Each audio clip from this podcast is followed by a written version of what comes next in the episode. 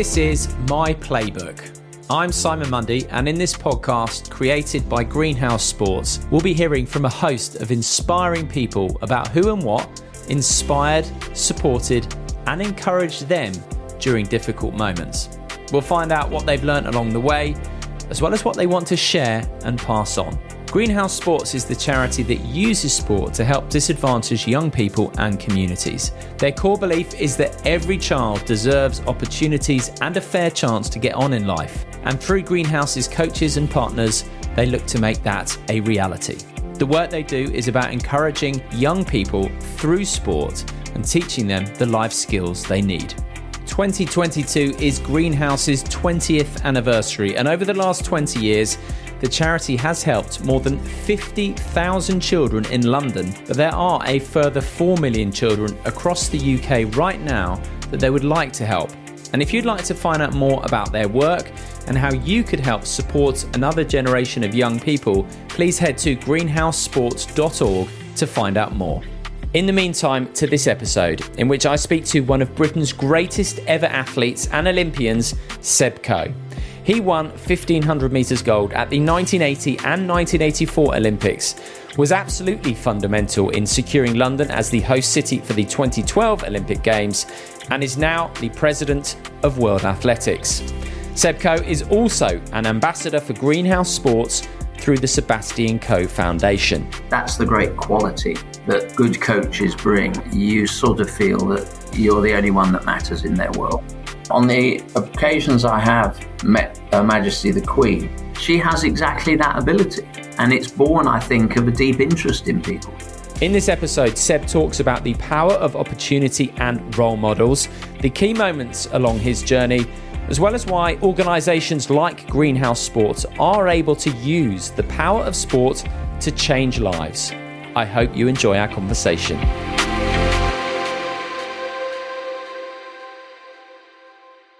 Lord Coe, what an absolute pleasure to speak to you, to see you. How are you? I'm in great form, thank you. I'm sitting here in my World Athletics headquarters in Monaco. The sun is shining, and you know, all's well with the world, but it's only 11 o'clock in the morning. well, bizarrely, the sun is shining here too, which takes me back to the halcyon days of London 2012, which is one of many things we're going to uh, touch on during the course of our chat. But I do appreciate you sparing the time because I know you have a very busy in tray. Have you got a lot on your plate today? Yeah, I do. Um, because of the concertinaing of the calendar, I'm off to the Commonwealth Games, the European Championships, the North America, Central America, Caribbean Championships, and then into the end of the Diamond League season. So it's busy at the moment operationally. Indeed, yes. Goodness, that's tiring just listening to that. So clearly, you've still got the energy burning that took you to those famous Olympic triumphs. Well, yeah. I mean, look, I, I genuinely feel privileged to be doing what I'm doing. I joined an athletics club at the age of 11. I sort of made it through the ranks into the senior team, uh, ran internationally for a number of years, and you know I'm now president of the sport that I owe everything to. So yeah, why wouldn't I yes. have the energy to to do this for as long as I can? Indeed, and I mean your story does read a little bit like a, not even a little bit like, very much like a, a film script, uh, Lord Coe. Do you mind if I call you Seb? No, I would much prefer you to call me Seb. Actually, okay, That's Seb, it is. Um, and I'd love to extract sort of the lessons that you've learnt along the way and there's so much to talk about. So let's dive in. And I want to return to your childhood days, and in particular, walking in to do the 11 plus, because this was a, this was a bit of a key moment. So can we start there, please? Yeah. Look, I wasn't a complete dunce, but I wasn't really academically at that stage probably that focused. I would think I was like a lot of 11 year olds. You know, I was you know, trying to figure out how I would get to the next Chelsea match. I was beginning to develop a real interest and love of sport. I'd started, um, you know, I'd started running at sort of primary school level, and you know, nothing really. I, I guess, like for most kids, nothing really seemed to be that important. I failed my 11 plus. It's probably the best thing that ever happened to me. Was I then went to a secondary mod, and we moved to Sheffield. Um, and I'm probably one of the few kids around, or certainly people around, that actually can claim that they went to a secondary modern, a comprehensive, and a grammar school. Because I failed my 11 plus, went to a secondary modern. I then, my, my secondary modern in the early 70s suddenly became a, a, a comprehensive. And then, in order to do my A levels, which were not available at the school I was at, I then had to go to a grammar school. So I finally made it to a, gra- a grammar school at the age of 16. yeah, you know, so you know, it was, it, there weren't five entirely lost years, but actually having, looking back, I'm really pleased I had that experience because I think it, you know, it, it taught me a whole heap more about the human condition really than had I had I sort of been through a more elite uh, education. And everyone faces setbacks, and they can always feel crushing at the time and of monumental importance, as if you know you fail an exam and that means that your future is not going to be what you hoped it to be. But uh, you know, such an important lesson, particularly for young people, is that just because you things don't go the way you hoped that they would, as they didn't you, that's not the end. Well, I, I, look, I'll make two observations. The first is that the ridiculous, bizarre nature of sort of trying to select kids at the age of 11 uh, mm. and telling a small percentage that they're the chosen few and the rest of us that you know you, you, it doesn't there's there is no empirical evidence at all in anything in any education model that would really lead you to think that that is a sensible solution at the age of 11. Um, but actually, it was interesting. I interviewed, uh, I have a foundation. Um, I interviewed Toto Wolff the other day, and I talked, I asked Toto exactly the same type of question you're asking me. And, and Toto's view, team boss of Mercedes, the dynasty, eight world championships in a row. I mean, he's created something that's unlikely to be repeated, certainly uh, in the foreseeable future. And he thought that performance and enduring performance was normally born during formative years from massive setback, hurt, or loss. Mm.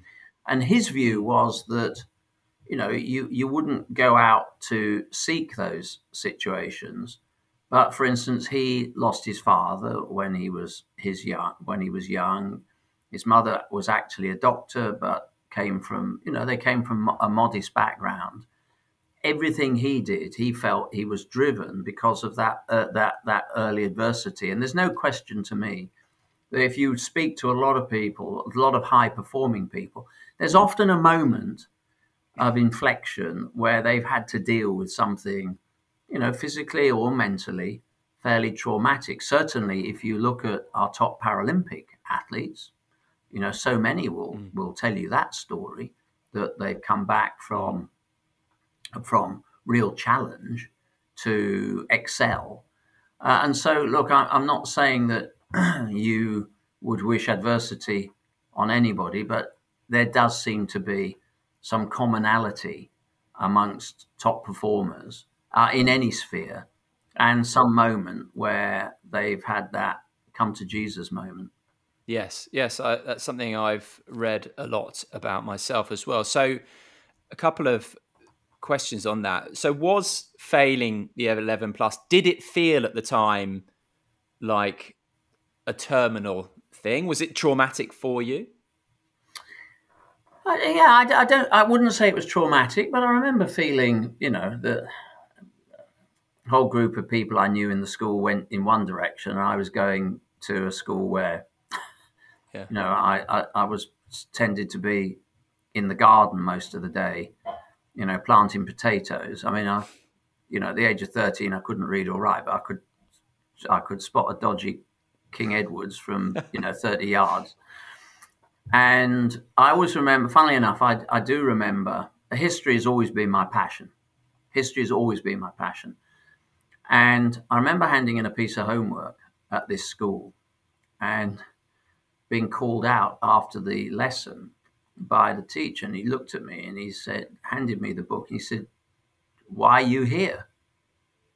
and I said, I didn't really know the answer. I didn't really understand the question. I said, uh, uh, he said, no, no, no, seriously, why are you here? So I said, well, because basically I have to be. And he went, no, no, no, no. Why are you at this school? He said, you shouldn't be at this school.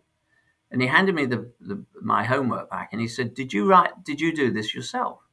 And I went, yeah, of course I did. You know, I'm not parents that were going to sit there writing history essays for me with four other kids in the family. And he said, Well, you shouldn't be here.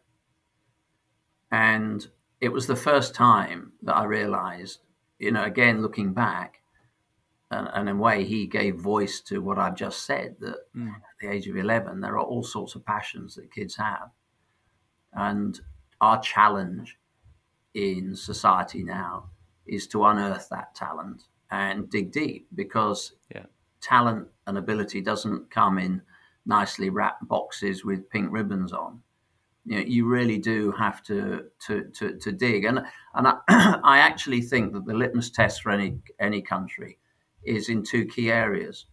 What do you do to encourage people with passion that they may not even know within the education system to excel and to be set on a path that you know, great teachers, great coaches start with a, a blank canvas and they just help the athlete or, or the student with a few brushstrokes and and then the, the, there has to be a point and it's often inspirational teaching or coaching that is the you know is is the diving board uh, and then the second litmus test for me is is are you really as a country prepared to extol and support excellence and fund it properly? And I don't really care whether it comes in sport or academic or business or or the cultural um, the cultural sector. But you know, really, if you have outstanding talent, you you really do have to help resource it because it's Mm. You know, it's one of those things that defines and distinguishes the, the nation. It's it's a brand value, uh, and I do think that mm. how how you deal with excellence in a country is, for me, pretty totemic of what else will happen in that country.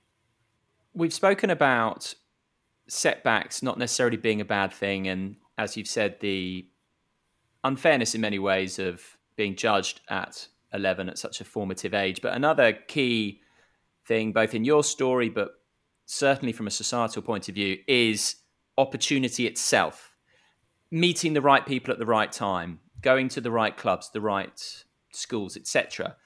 And in your case, so two, well, a place and a person I'd like to bring up is first of all, that decision to move to Sheffield.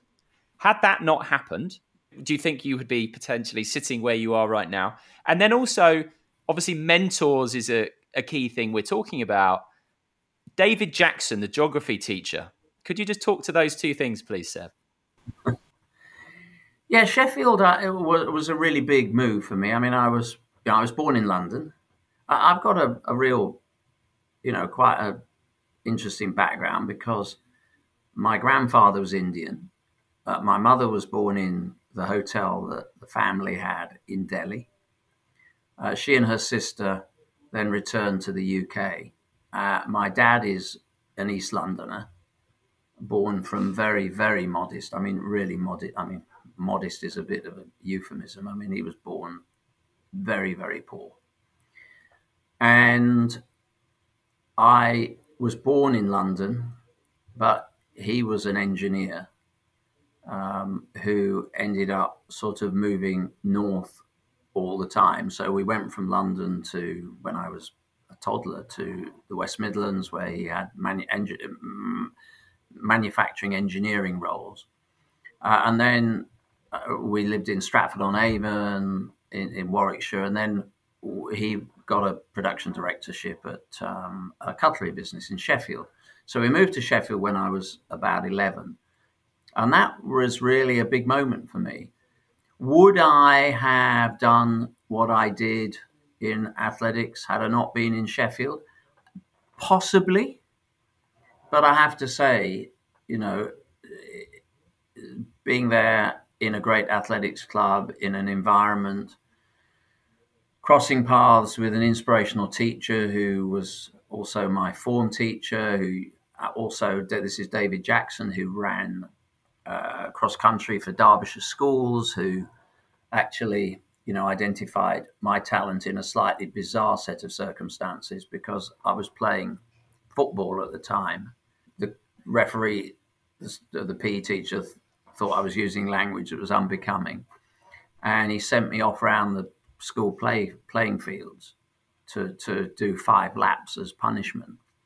David Jackson happened to be out there because he also took PE uh, and was a good hockey player. And he was taking a hockey lesson and looked at this sort of skinny kid running around the school. And he went, okay, he actually walked up to me and he just said, I think you might be in the wrong sport. We then struck up a friendship, and, and that was fantastic because, first of all, he also was responsible for my passionate love of maps and all things geographical. Um, he also he also took me for what was in old money religious instruction, R E R I, and he'd often sidle up to me in a lesson, and he'd go because he understood the nature of endurance running. He'd come up to me and say, uh, "How's your mileage this week?" And if I looked at him and went, "Well, you know, it's bit on the low side," he'd go, "Off you go." So he would he would actually slip me from the class. So he was an atheist, Dave, but he was I ended up teaching RE. So this probably says a great deal more about my spiritual underpinning and his than it does about very much else. But he was a he was an inspirational figure, and and and, and throughout that period, of course, I went to I joined an athletics club. He encouraged me to do that. I joined an athletics club. My father, who was an engineer and classically had that view that you know the job of an engineer is to observe and then sort of take things apart and then put them back together again so they work better. He watched at the side of the track while I was doing these training sessions with the club coaches there, and in the most respectful way, just didn't think what he watched me doing. He it didn't make a lot of sense to him, although he didn't come from a track and field background. He came from a, a cycling background.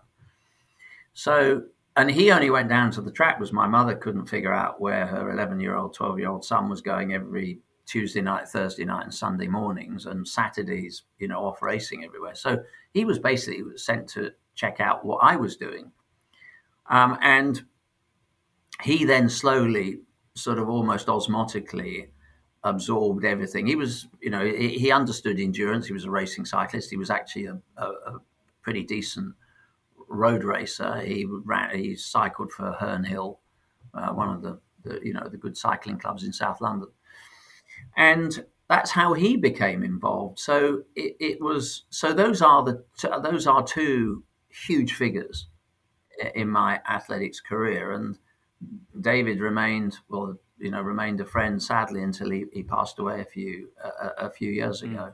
And David was the first to write a note of congratulation or commiseration if I lost a race or it was something that he has observed, you know, in the, the vagaries of public life that he wanted to draw my attention to. So he was an assiduous letter writer, and I've, I've kept all his letters. And no, was a, it was a he was a lovely guy. Yes.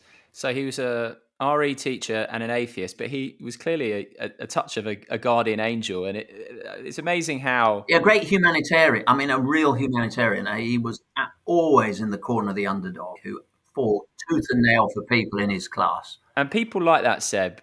If you are fortunate enough to come across someone like that, the difference someone like that can make in the life of a young person, as he did in yours, is is crucial and, and key, isn't it? And so the, the children who get those opportunities are very fortunate. Yes, it is. And it, and look, sadly, it can it can be a little bit of a lottery.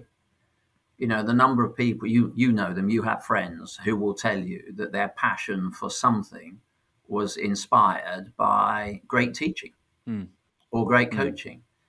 And it's always been my view that if you if you expose young people to something really different uh, at a formative point in their lives, you can absolutely set the direction of travel. You can absolutely set the direction of travel. And so often that you know that inspirational moment will come will come from a teacher. I think if you had 50 people on this podcast and you asked them all, you know, it will be a it will be a combination of inspiration from either family or or, hmm. or teachers so often yes. it, it's that, or volunteers in sports clubs, you know, coaches. It's, I would yeah. hazard a guess if you had the Venn diagram, most of that grey area would be filled with, with, with family, teachers, and coaches. And that's why the work that an organisation like Greenhouse Sports does is essential. It's life changing, and it, there's no there's no grey area here it is life changing, and I've seen it. You know, I've been very privileged to to to work uh, closely with Greenhouse, and you know, the, I talked about my foundation. We've we've you know for a, a few years now, we've been supporting Greenhouse, and I've seen it from from the you know the desktop drawings, the reconversion of the uh, uh, of, of, the centre in Marylebone, and you know, table tennis has you know, broadened into outreach programs and after school programs and now coaching in, you know, in schools all over the place. So no, it's it's absolute absolute game changer. You mentioned table tennis and one of the greenhouse sports mentors coaches that I've been lucky enough to talk to is a chap called Jason Sugrue, very talented table tennis player. And he came out with a fantastic line where he was offered an opportunity to work with elite sport and he said no the for me, the opportunity to change the lives of people who are in need superseded that. Now, uh, you're someone who's obviously got a foot in both camps. Um, how do you compare the two? Obviously, doing what you have done, uh, both as an athlete, as an administrator, what you're doing currently, and then, though, through, for example, your foundation, through Greenhouse Sports, that ability to really impact the lives of, of people who haven't got quite those same advantages that many of us are lucky enough to get? Look, in a perfect world, you'd do both, wouldn't you?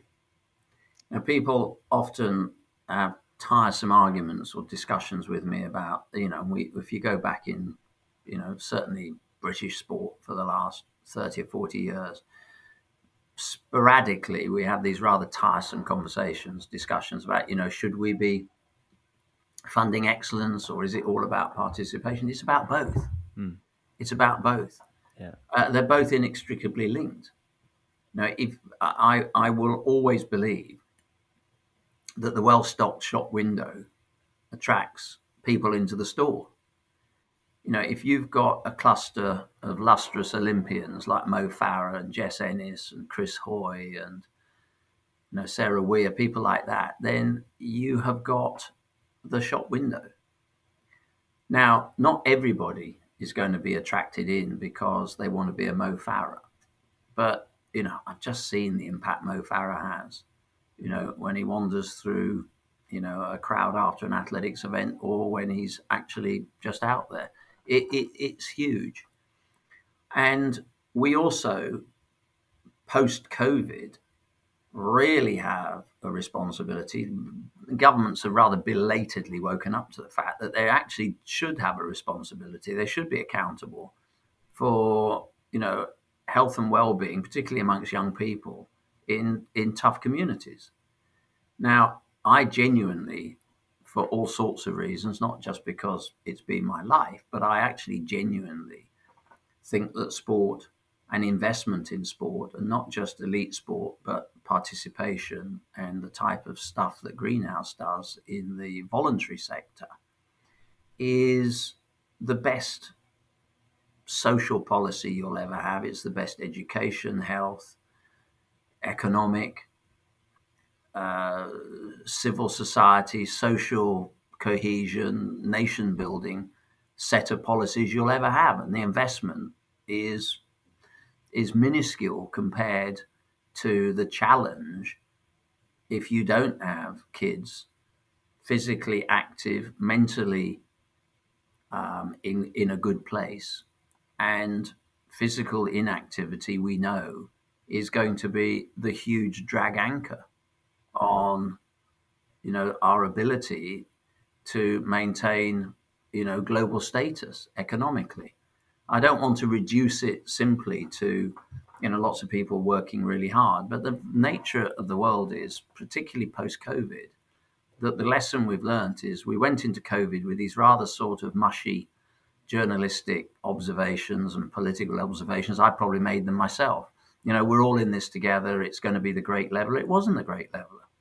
It hit the same, it hit those communities who have always been vulnerable to disruption economic, social, political. It hit them harder than it hit those that had the the the ability to to withstand that.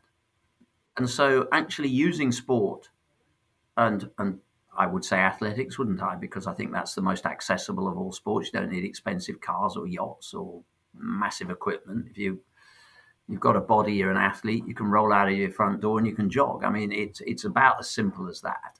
And a billion and a half people over the course of a few weeks identified themselves as leisure runners around the world. And more people do what we do than than any other sport.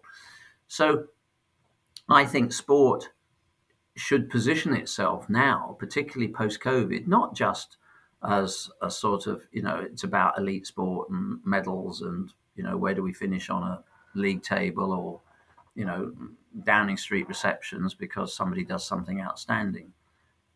If politicians were smart, governments were smart, they would realize that actually a sports policy, a good sports policy, is going to help them build up the immunity yeah. or the, the, the health and well-being and the ability of vulnerable communities to withstand these shocks better yes. than they currently are. Well, I've heard you talk about during your Hall of Fame athletics career that your mental strength came in a big part from the physical well-being and conditioning that you had. And the link between the two is so close. I know, speaking from my own experience, when I'm fit, I feel better equipped to deal with the highs and lows of life. Yeah, for sure. No, I mean, even today, I, I, I run every other day. I try to do something modestly each day, but in running for me is a is a lifesaver. I know I can have three or four things that I think are you know challenging problems. They're rolling around in your head like a tumble dryer, really. I can go out for a run, and an hour later, I'm asking myself, what is the issue? It, it suddenly, you know, things become a whole heap clearer, uh, and and I think that the the the mental cleansing, in a way, that you get from you know modest amounts of exercise, and I'm not talking about Olympic programs. I'm just talking about the ability to go out and walk. You know, it's it, it's really important. It's really important. And we're falling so well. Be- I mean, we are sadly falling so far below, you know, any of the World Health Organization um, uh, levels of, you know, physical, uh, you know, physical fitness. I mean, we're we're way off the pace, and we're not the only country that, that's in that situation. Yes, it's a concerning trend, certainly, and that brings me to another of your key mentors. So, George Gandy at Loughborough University, the man who introduced you to revolutionary stuff that really, you know, helped you. But I, I read an interesting article actually that he had written where he was talking about the how youngsters are not getting out and playing and using their legs like they used to. And he was talking about how worried you know he that makes him for the for the future and you've touched on it there but you know how worried are you that people, young people, are not getting the same levels of physical activity that they even did, you know, a few generations ago? I, I think it's for me, it's a profound concern. I, you know, I can't remember the exact statistic, but I won't be that far wrong. I think between the age of eight or nine and 12 or 13, the average child in the UK becomes 50% less active. Mm. You speak to any general practitioner, you speak to any you know healthcare uh, professional, they'll tell you that they're dealing now with illnesses and pathologies that they would normally have been dealing with people in sort of late middle age. They're now dealing with sometimes in their people, uh, you know, are, are, you know got type two diabetes, other issues that you would you know that you wouldn't normally see until you're middle, you know, late middle ages. They're now dealing with this. For some people in their late twenties. So th- this is a problem. Uh, this is a problem. And look, you know, I did some work for David Cameron, the then Prime Minister, immediately after the London Games.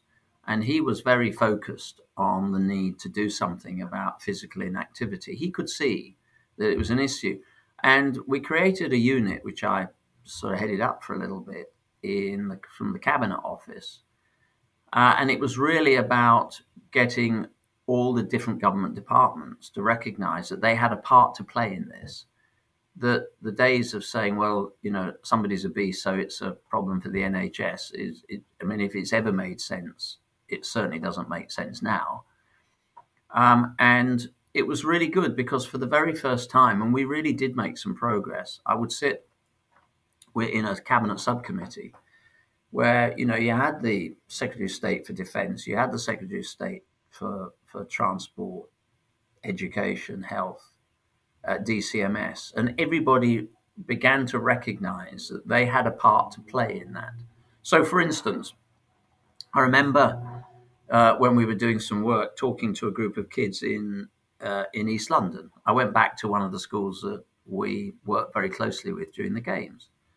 And I started asking them questions. I knew what the answer would be. So, I, for instance, I said to them, Well, so, you know, what about walking to school? What about taking you know, riding a bike. Well, bikes are expensive, and often they would explain that there wasn't anywhere to leave them, and if you left them, you know, most places they get stolen. And oh, walking to school or even cycling to school meant sometimes going across a gang boundary, which was a risk. You're suddenly recognizing this has got nothing to do with the National Health Service. It's about law enforcement, it's about policing you know, if you think, for instance, that you want more people to exercise, then you have to do something about your planning system. So it's not NHS, it's planning. And if you genuinely think that it's better to zero rate reading matter because you want a nation of people that read, or you want kids to go to school properly clothed, so you zero rate school clothing or, or, or, or children's clothing, then why would you not think about doing the same for gym memberships or tax breaks for volunteer sports clubs or gym equipment?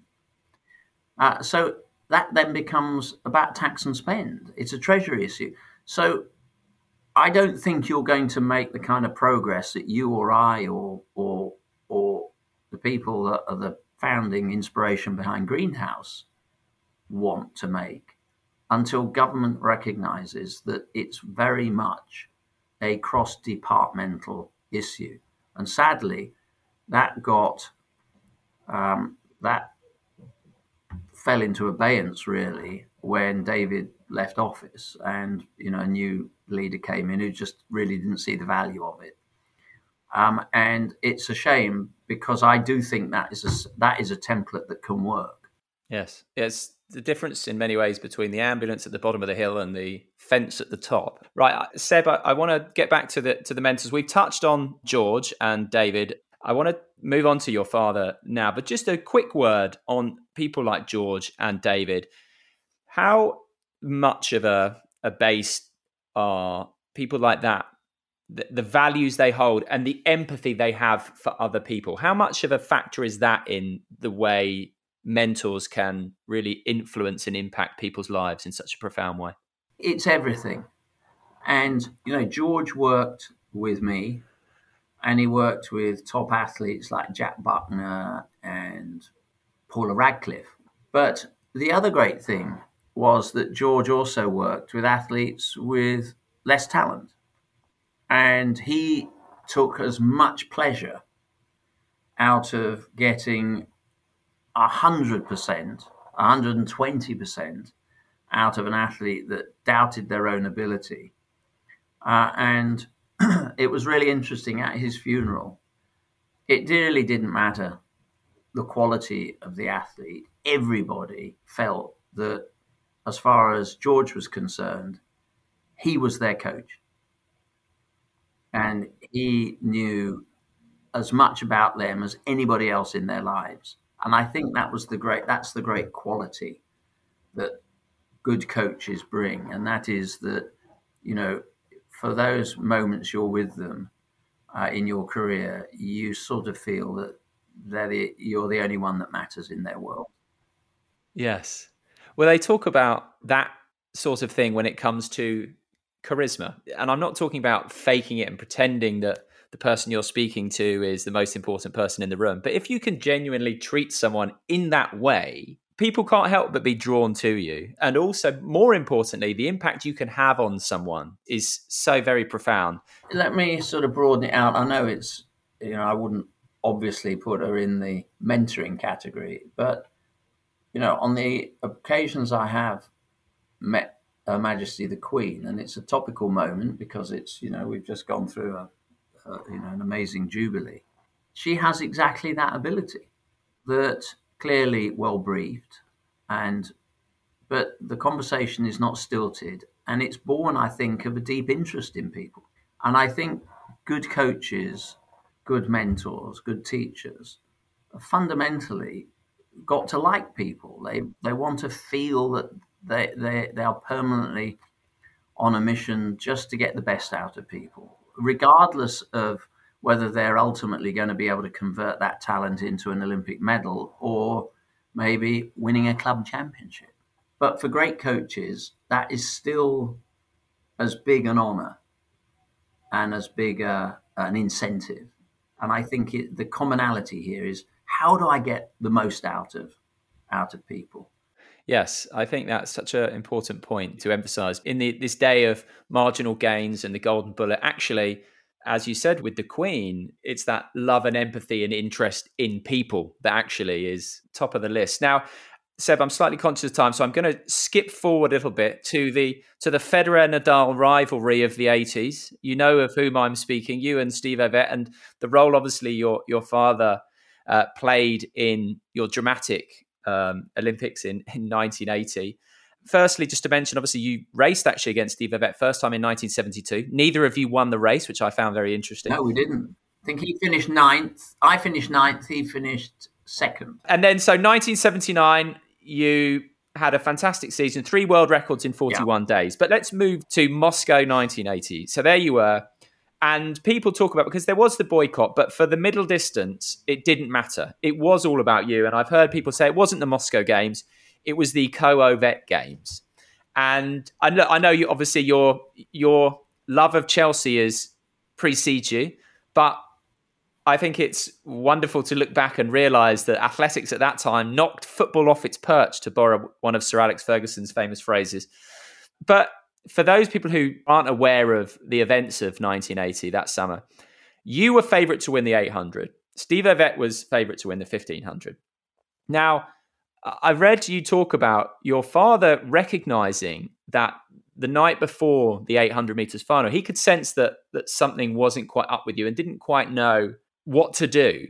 So, can you just talk a little bit about what difficulty perhaps you found ahead of that race, and also the difficulty perhaps your father found and, and your relationship, how it fitted into that? Yeah, look, I mean, Moscow, for all sorts of reasons, I won't go back into the history of it, was a challenge for anybody there because of, if you mm. remember the Soviet Union, the then Soviet Union invaded Afghanistan, plus a change.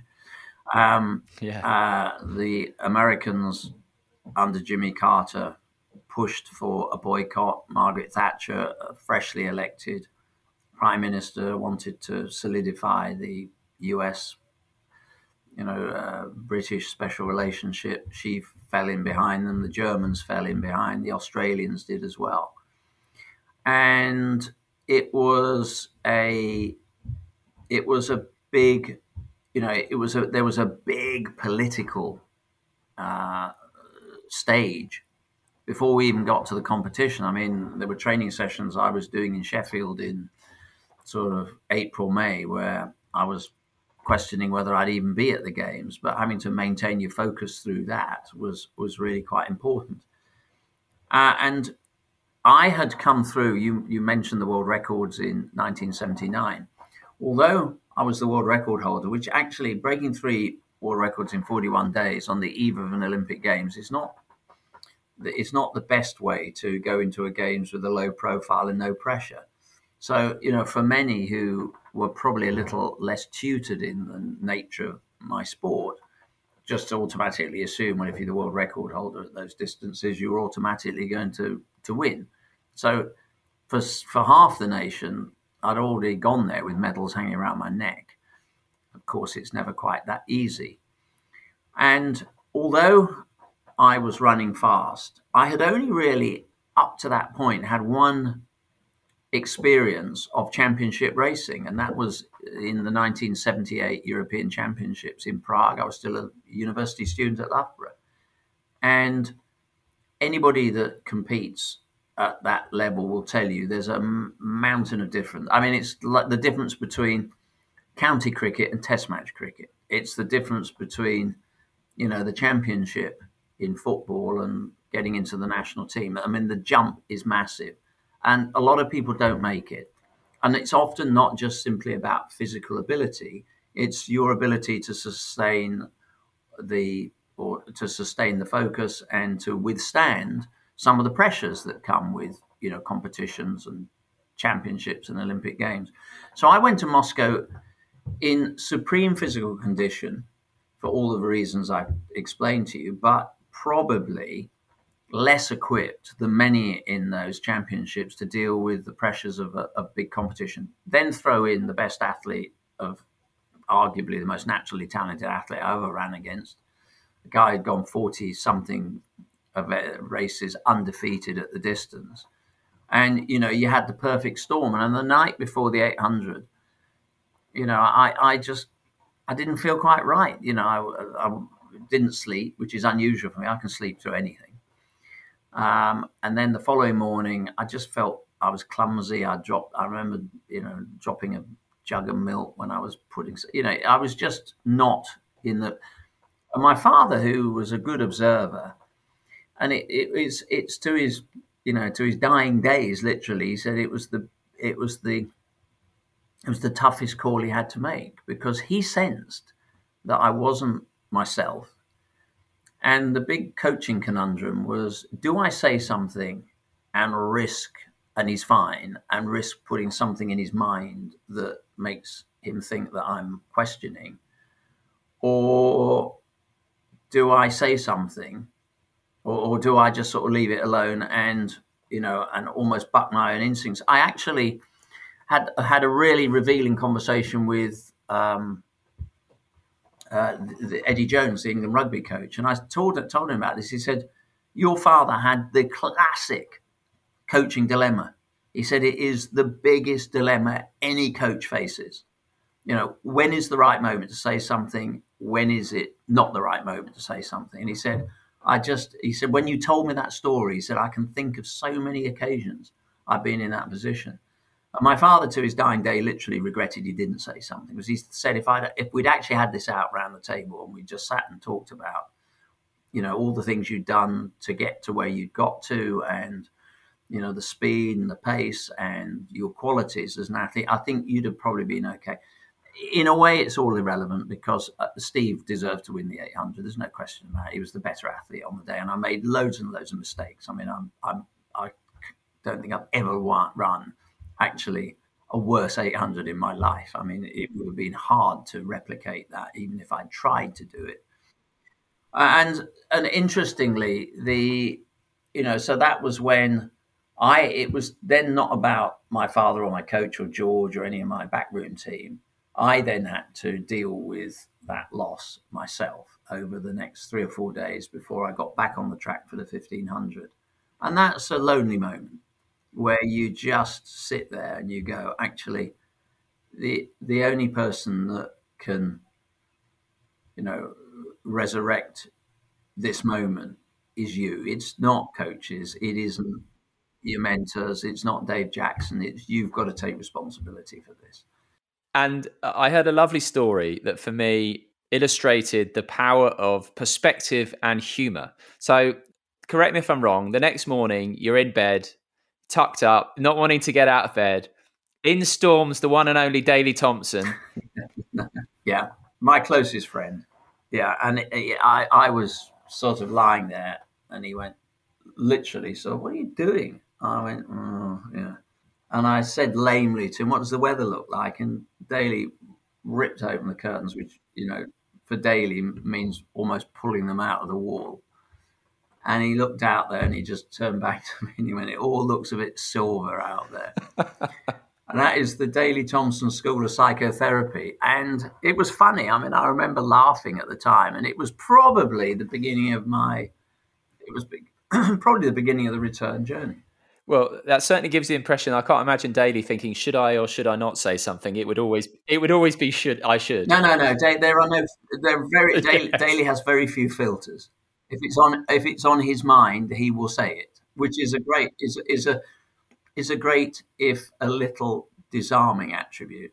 Yes, indeed. And but uh, fantastic that that was in some ways a bit of a, a, trigger for you to to regroup, and you did regroup brilliantly. And I mean, they um, uh, David Coleman saying what an incredible comeback for when you did win the 1500 and Steve Ovett had you know been unbeaten for so long in the the event and to actually come back and win the 1500 meters gold. In fact, if you wouldn't mind just moving your head just slightly to the left, uh, Lord Coe, just so we can see. So there it is. Well, that's that's there the we go, right there. And yeah. you know, you lifting your arms as you cr- cross the line, and you could see that the joy and the satisfaction uh, when when you did that. But I mean, to to come back from the disappointment of the 1800 and then be able to regroup and win an event in which you weren't expected to win. What if you had to distill that down into one brief lesson that that anyone could take from coming back from a disappointment, which we all go through, and yours was obviously magnified and amplified. But you know, what would you say to to anyone about what you learned? I think you have to I think you have to make an assessment of at that moment whether it's a race, whether it's a business deal, whether it's a moment of you know a personal crisis, whatever it happens to be. I think you have to ask yourself three questions. The first is where are you? You know, where are you at this moment? Yeah. Uh, you know, it's a it's it's a proper audit and it's an internal audit, and only you can answer that. And be honest with yourself about you it. You have to be. Uh, you have to be brutally honest with yourself. The second question you then ask is, well, where do I want to be? Hmm. And the third question is pretty obvious: is how do I get there? Yeah. And that's I don't think there's much more than that. I did permanently keep reminding myself that you know you to famously quote David Coleman, um, you don't become a bad athlete overnight.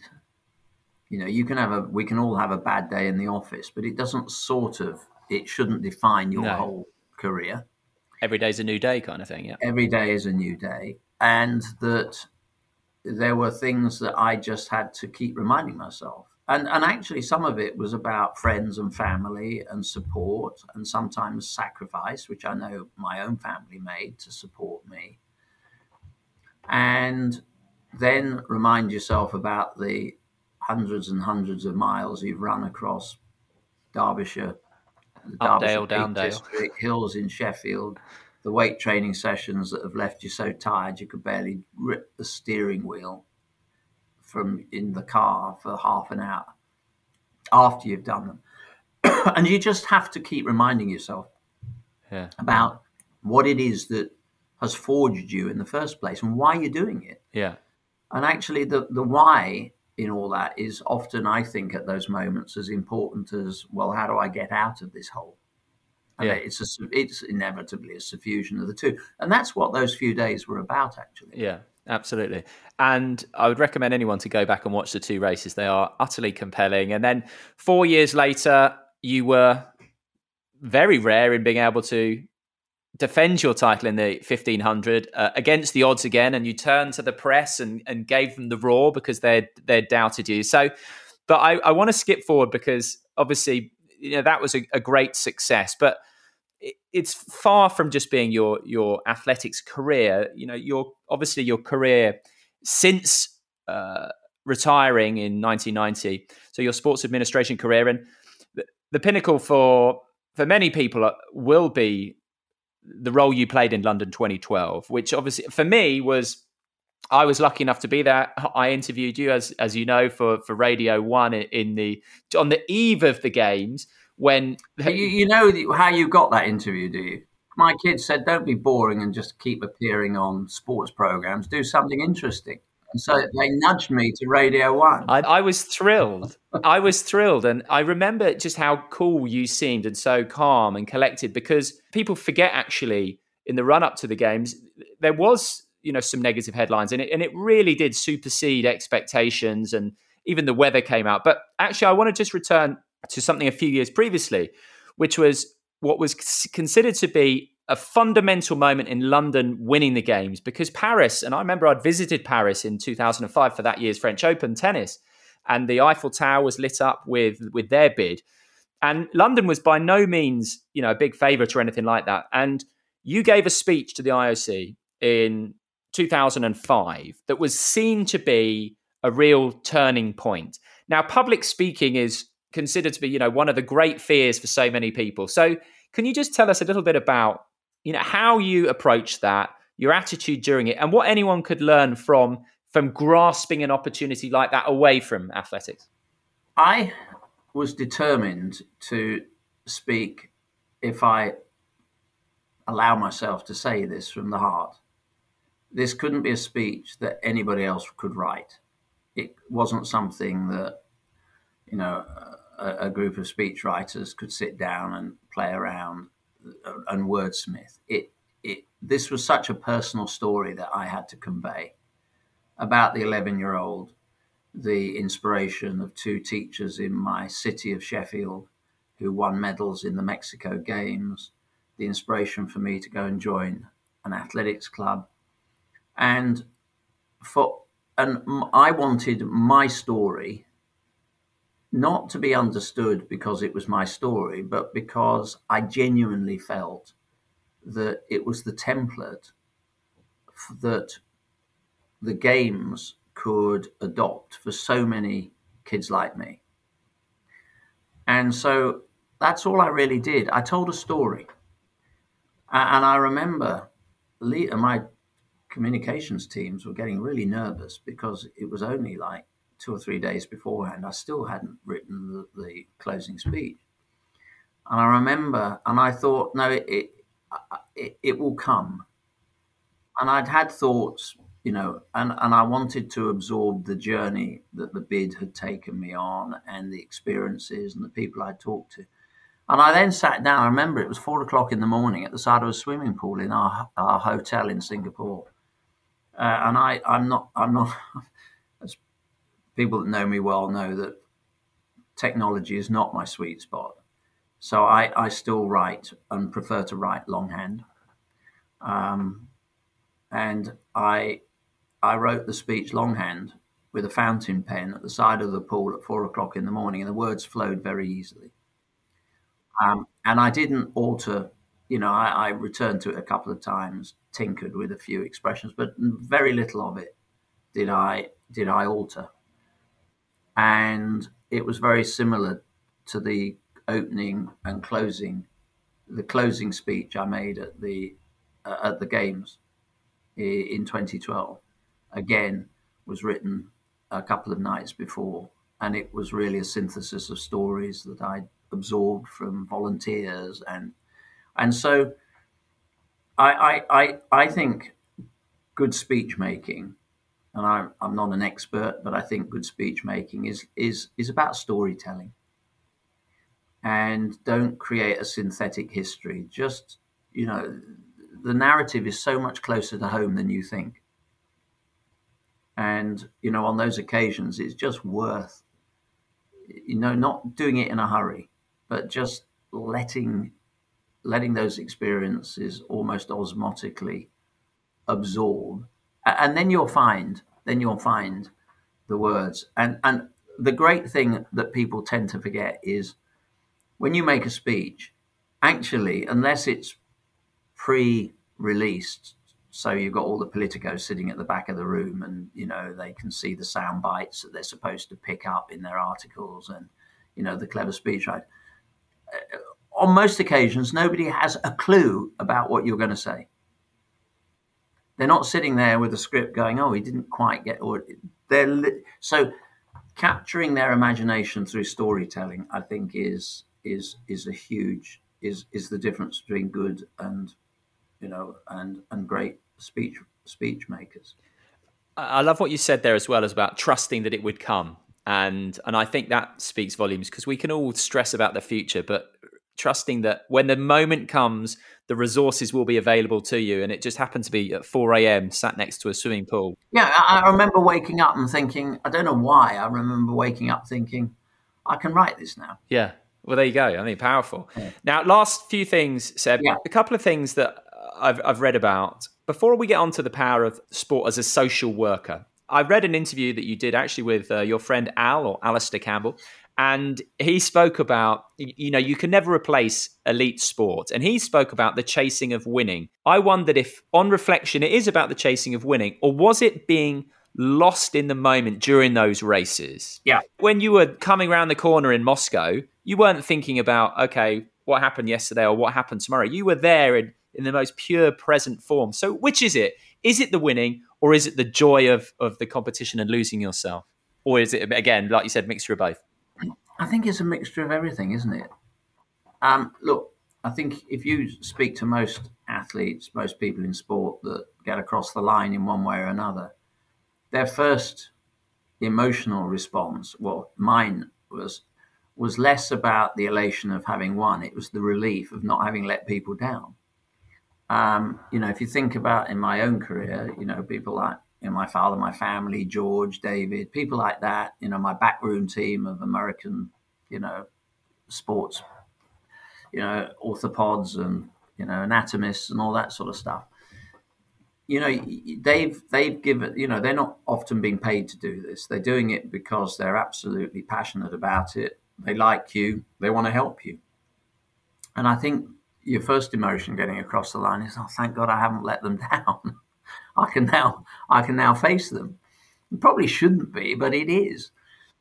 So it is about the winning, which is important. And yes, you do get lost. I mean, once that gun goes, there's nothing else you think about. You know, you know, the, the, it's almost like everything goes blank. You can't, and you don't hear anything.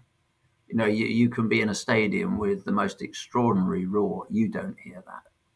I can remember every virtually every step of every race I've run, and I can remember when I've made the right decision. I can sadly remember when I've made the wrong decision. But winning is is hugely important. But the relief, I think, of getting across the line is not a personal one. It's about the team that's been around you. Collective. Interesting. Okay. Now you talk about sport being the greatest social worker. We have touched on this, Seb, but could you just just talk to to this a little bit. Um, you know, perhaps in the context of, of the stuff we've spoken about with Greenhouse, with the government, with activity levels, but the power of sport and its role as a social worker in many ways. Well, I think it's profound. I think it is the most potent social worker we've got in, in our community. I would add to that, I think also at a diplomatic level, which is often overlooked, I think sport is a powerful player as well certainly in soft power. But going back to the social worker, again, it's for me, it's only what I've ever experienced. You know, I, I, I saw the type of work that went way beyond the role of a coach in a in a city athletics club in Sheffield in the 70s. I joined Haringey Athletics Club in a really challenged community in northeast London. Um, I know the impact that that had. I was very privileged to be captain of Haringey Athletic Club for a few years. You know, 40% of the kids I trained with and were friendly with at that club were born or brought up on the Broadwater Farm Estate. You know, you don't have to go back too far to remember the history of, of that place. And the coaches at Haringey were often the only male or female role models in the lives of young people um, they were the ones that were always more aware sometimes of what was going on in the lives of those athletes that they coached, way, way beyond the track, and were, uh, uh, you know, a network of, of safety for them. So, time and time again, I've just seen the role that sport has played, uh, particularly in really hard pressed communities. And that's why I'm so passionate about doing everything as a nation and individually and collectively and through great organizations like Greenhouse to just add some horsepower to that great potential that's out there. And just finally, as well, the power of sport in terms of activism. Obviously, you in your role, World Athletics, took a tough decision regarding Russia long before the latest, um, you know, difficulties that, that that have beset Europe, but also as well athletes in recent years, and in fact, even back to obviously the the Black Power salutes in the 60s, but you know the power of sport to affect change within society. Well, again, uh, you know, I've been privileged to to witness that. You know, all right, we talked about Moscow. Um, I did go to Moscow on the basis that, you know, I, I actually like to think that, all right, it was a few more years, but that was the beginning of the infants in the infancy of change. I sat in, I mean, just randomly, you know, I sat at the Afro Asian opening ceremony, the Afro Asian Games, the opening ceremony in 2004 in Hyderabad. At that moment, India and Pakistan were effectively, sadly, on a war footing. You know, incursions and, and shootings across the border. Two groups of foreign ministers met discreetly in the margins of the Afro Asian Games to try to discuss how they could reduce tensions and the re implementation of a test match between India and Pakistan was what they came up with. And it did, to a, to a certain extent, help. I've seen North and South Korea walk into the same stadium when politicians had not got within a country mile of that. East and West Timor in uh, in the Sydney Games. You know, time and time again, I've seen the impact that sport has had. You know, the famous ping pong diplomacy that allowed you know Kissinger to make that discreet trip to China and, and Nixon to, to, to start the, the the, the the you know discussions to try and normalize relationships. It, it, you know it, it's there and it's historic and it's it's it's real time. Yes. Well, listen, Lord Coe, uh, you know you've been at the forefront of sport and have been a fantastic ambassador both on the track and in everything you've done since. It's been it was a pleasure talking to you on the eve of 2012, and it's the pleasure a pleasure talking to you on another sunny day today. So listen, thank you so much for sparing your time. Best of luck getting through your in tray, and we just really appreciate it. No, I've, re- I've really really enjoyed it. Thank you. Thanks for listening to this episode of My Playbook with Seb Coe. As I mentioned at the start, 2022 is Greenhouse Sports' 20th anniversary. Please do check out the incredible work they do by visiting greenhousesport.org. And if you'd like to get involved and help, please do get in touch. All the details are on their website. And please do share, rate, and review this episode wherever you can. Thank you very much for listening, and until next time, goodbye.